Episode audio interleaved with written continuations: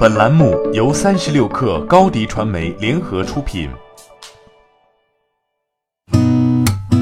八点一刻，听互联网圈的新鲜事儿。今天是二零一九年九月十一号，星期三。您好，我是金盛。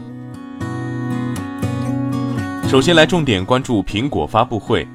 今天凌晨，我们见到了价格跌回两年前水平的新款 iPhone 十一。今年的三款新手机分别是搭载双摄像头的 iPhone 十一和三摄像头的 iPhone 十一 Pro 及 Pro Max。整场发布会的大多数时间都围绕摄影效果展开。iPhone 十一搭载了一个一千两百万像素长焦镜头和一个一千两百万像素广角镜头。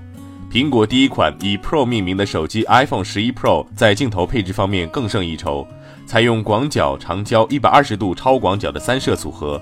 此外，手机还支持拍摄六十 FPS 的四 K 视频，并具有专业编辑功能。iPhone 十一是十二年来苹果第一款比前代产品价格还低的旗舰 iPhone，它的起售价比 iPhone XR 还低五十美元，只有六百九十九美元。国行版售价五千四百九十九元人民币，比 XR 低一千元。iPhone 十一 Pro 售价与 iPhone XS 持平，为九百九十九美元，国行版售价八千六百九十九元人民币。iPhone 十一 Pro Max 售价与 iPhone XS Max 持平，为一千零九十九美元，国行版售价九千五百九十九元人民币。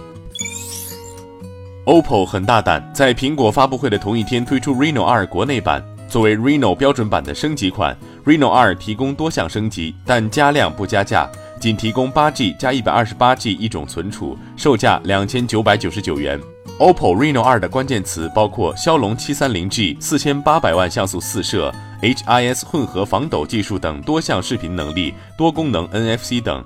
五 G 时代的视频应用场景和需求将持续增长，而影像一直是 OPPO 的主航道。主打视频能力的 Reno 二将收获什么样的市场反响？九月十二号，也就是明天，线上线下同步开售后，广大的消费者会亲自给出答案。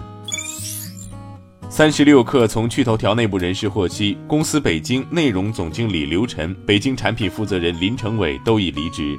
此外，公司算法中心负责人 Mark、算法部门三位组长、数据中心负责人余瑶、数据分析负责人郭江也已离职。经三十六氪核查，上述成员的信息已在趣头条企业办公系统里无从查找。同时，原趣头条 BU 负责人吴达、算法中心另一位负责人 James 也将离职。不过，目前办公系统中还显示他们都还在任。三十六氪获悉，OFO 宣布在北京上线有桩模式，桩点数量达到两万个。北京市继深圳后第二个全面开启有桩新模式的城市。用户在用车时可以通过虚拟桩指引及 GPS 经纬度断定等方法寻找桩点停车，否则需要缴纳一定的管理费。第一次用户不被收取管理费，但会收到短信提示。多次之后，则需缴纳最高二十元的管理费。OFO 的押金挤兑潮后的半年内，有桩模式是 OFO 内部最重要的工作。有装模式代表着整体运营成本的下降。遭遇裁员和供应商欠款等风波之后，拜腾汽车宣布将于二零二零年年中实现首款车的量产投产，这比原先二零一九年底量产的计划推迟了半年。不过，好消息是，拜腾汽车原计划于年中完成的 C 轮融资有了眉目。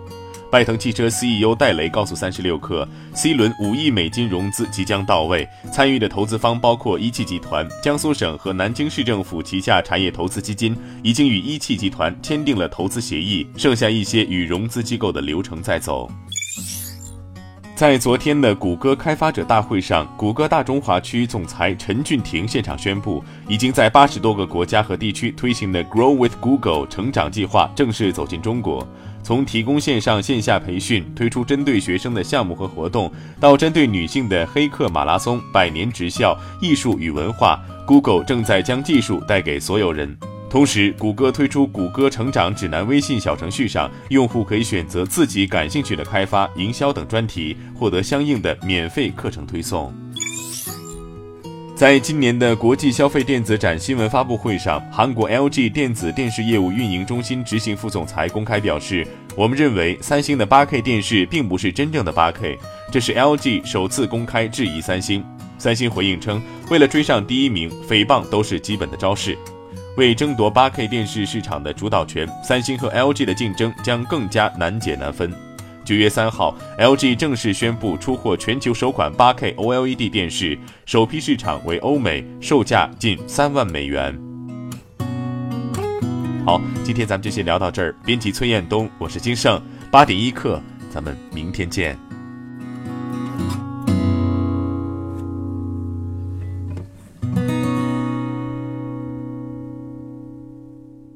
欢迎加入三十六氪官方社群，添加微信 baby 三十六氪 b a b y 三六 k r，获取独家商业资讯，听大咖讲风口，聊创业，和上万课友一起交流学习。